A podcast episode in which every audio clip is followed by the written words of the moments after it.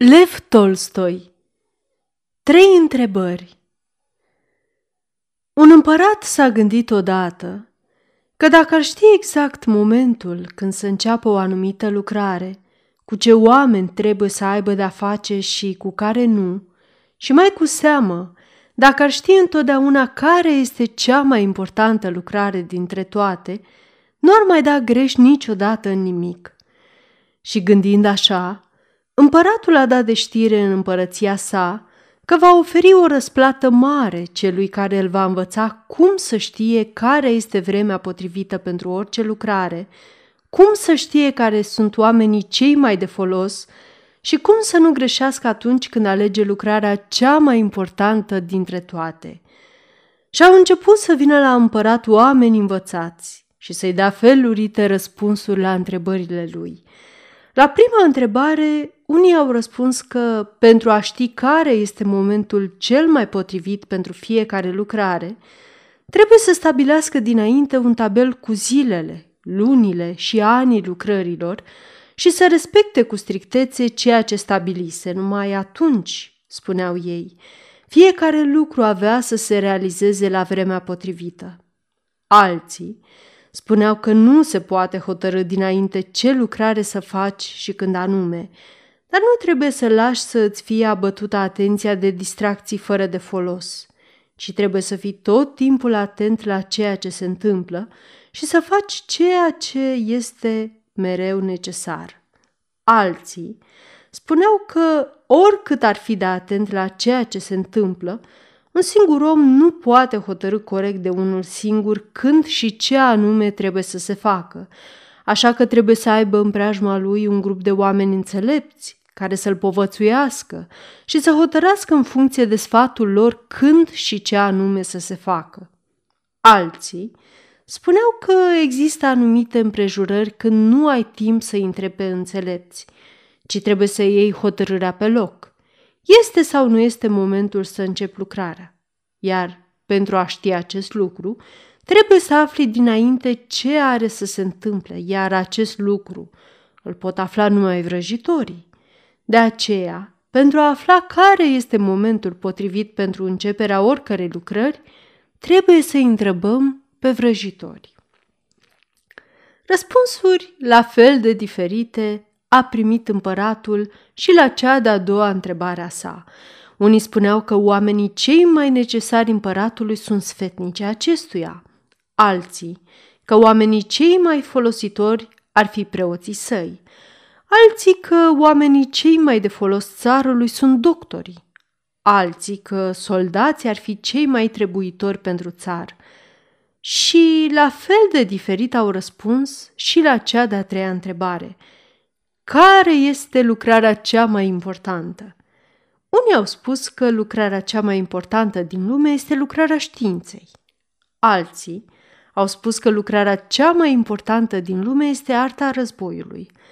Alții că cea mai importantă decât toate este proslăvirea lui Dumnezeu. Toate răspunsurile erau diferite. Așa că împăratul nu a fost de acord cu niciunul dintre ele și nu a dat nimănui răsplata. Pentru a afla răspunsuri mai bune și corecte la întrebările sale, a hotărât să ceară și sfatul unui sihastru despre a cărui înțelepciune se dusese vestea pretutindeni.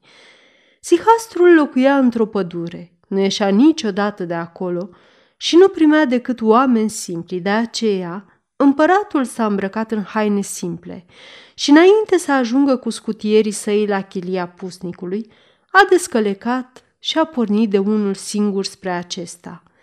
Când a ajuns împăratul la el, Sihastrul săpa niște răzoare în fața chiliei sale. Văzându-l pe împărat, i-a dat binețe și apoi a continuat să sape. Sihastrul era slab și uscățiv îfigea lopata în pământ și întorcea bulgări mici, dar gâfâia din greu. Împăratul s-a apropiat de el și a spus, Am venit la tine, înțeleptule Sihastru, să te rog să-mi răspunzi la trei întrebări. Care este clipa pe care trebuie să o ții minte și să nu o pierzi pentru a nu te căi mai apoi? Care oameni sunt cei mai trebuitori, cu care trebuie să ai mai mult de-a face și cu care să ai mai puțin de-a face? Ce lucrări sunt cele mai importante și care lucrare dintre toate trebuie făcută înaintea celorlalte?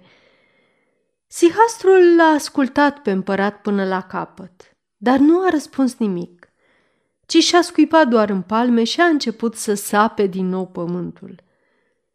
Ai obosit, a spus împăratul. Dă mie lopata, am să lucrez eu în locul tău.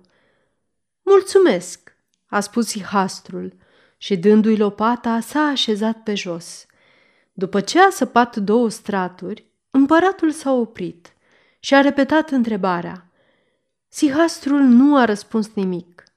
S-a ridicat în picioare și a întins mâna spre lopată. Acum odihnește-te tu. Dă-mi o mie, a spus el, dar împăratul nu i-a dat lopata și a continuat să sape. A trecut astfel o oră. Au trecut două. Soarele începuse să coboare în spatele copacilor iar împăratul a înfipt lopata în pământ și a spus din nou Am venit la tine, înțeleptule, să obțin răspunsuri la întrebările mele. Dacă nu poți să-mi răspunzi, zim drept și mă voi întoarce acasă. Ia uite, cineva vine în fugă încoace, a spus Ihastrul. Hai să vedem cine este.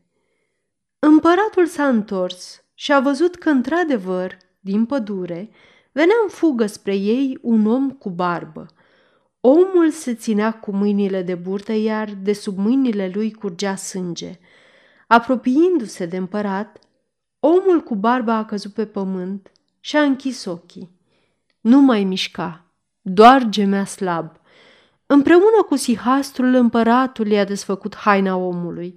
Acesta avea o rană mare în abdomen. Împăratul a spălat-o cum s-a priceput mai bine și a legat-o cu batista lui și cu un ștergar al sihastrului. Dar sângele nu se oprea, așa că împăratul a scos de câteva ori bandajul îmbibat de sânge cald, a spălat din nou rana și a legat-o la loc. Când sângele s-a oprit, în cele din urmă, rănitul și-a revenit în fire și a cerut de băut. Împăratul a adus apă proaspătă și i-a dat rănitului să bea. Între timp, soarele apusese de tot și se făcuse răcoare. Cu ajutorul sihastrului, împăratul l-a cărat pe rănit în chilie și l-a așezat pe pat. Stând așa, întins pe pat, rănitul a închis ochii și a amuțit. Împăratul obosise și el de atâta mers și de atâta săpat, așa că s-a ghemuit pe prag și a dormit cu un somn profund toată noaptea scurtă de vară. De dimineață, când s-a trezit, multă vreme nu a reușit să înțeleagă cine era bărbatul acela ciudat cu barbă, care dormea în pat și se uita țintă la el cu ochi strălucitori. Iartă-mă, a spus bărbosul cu o voce slabă, când a văzut că împăratul s-a trezit și se uită la el – nu te cunosc și nu am de ce să te iert, a spus împăratul. Tu nu mă cunoști, dar eu te cunosc. Eu sunt dușmanul tău și am jurat să mă răzbun pe tine pentru că l-ai executat pe fratele meu, iar mie mi-ai luat averea. Știam că ai plecat de unul singur la Sihastru și m-am hotărât să te ucid când te vei întoarce. Am ieșit din ascunzătoarea unde stăteam la pândă ca să aflu unde ești și am dat peste scutierii tăi. Aceștia m-au recunoscut, s-au năpustit asupra mea și m-au rănit. Am izbutit să scap din mâinile lor, dar pierdeam sânge și aș fi murit dacă nu mi-ai fi legat rana. Eu am vrut să te ucid, iar tu mi-ai salvat viața. Acum dacă am să rămân în viață, iar tu vei binevoi, te voi sluji precum cel mai credincios rob și voi porunci și fiilor mei să facă la fel. Iartă-mă! Împăratul era foarte bucuros că reușise să se împace așa de ușor cu dușmanul lui și nu numai că l-a iertat, dar i-a și promis să-i redea averea și, pe lângă aceasta, să-și trimită slujitorii și pe doctorul lui la el. După ce și-a luat rămas bun de la rănit, împăratul a ieșit pe prispă, căutându-l din priviri pe Sihastru.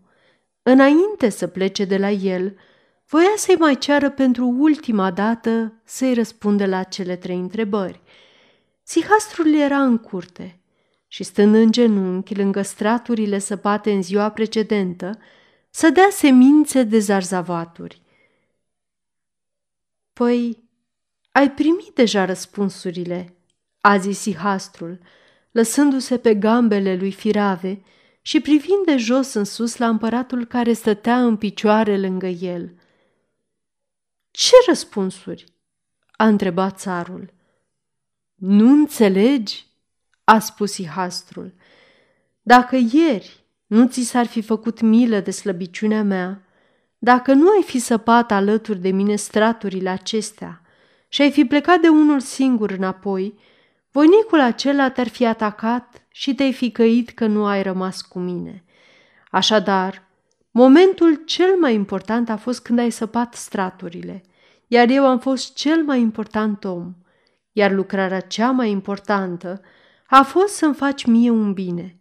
Iar după aceea, când a venit omul acela în fugă, clipa cea mai importantă a fost cea când l-ai îngrijit, pentru că dacă nu ei fi legat rana, ar fi murit fără să se împace cu tine.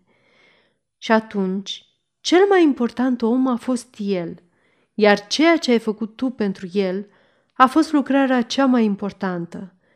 Să ții minte că, întotdeauna, momentul cel mai important este unul singur, acum.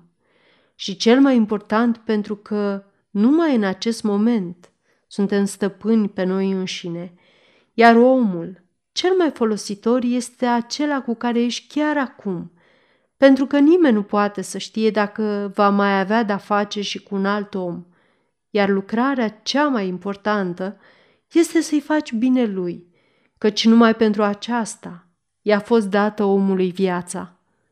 Sfârșit.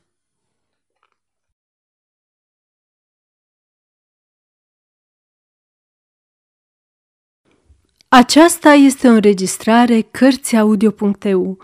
Această înregistrare este citită cu respectarea legislației în vigoare pentru Cărțiaudio.eu.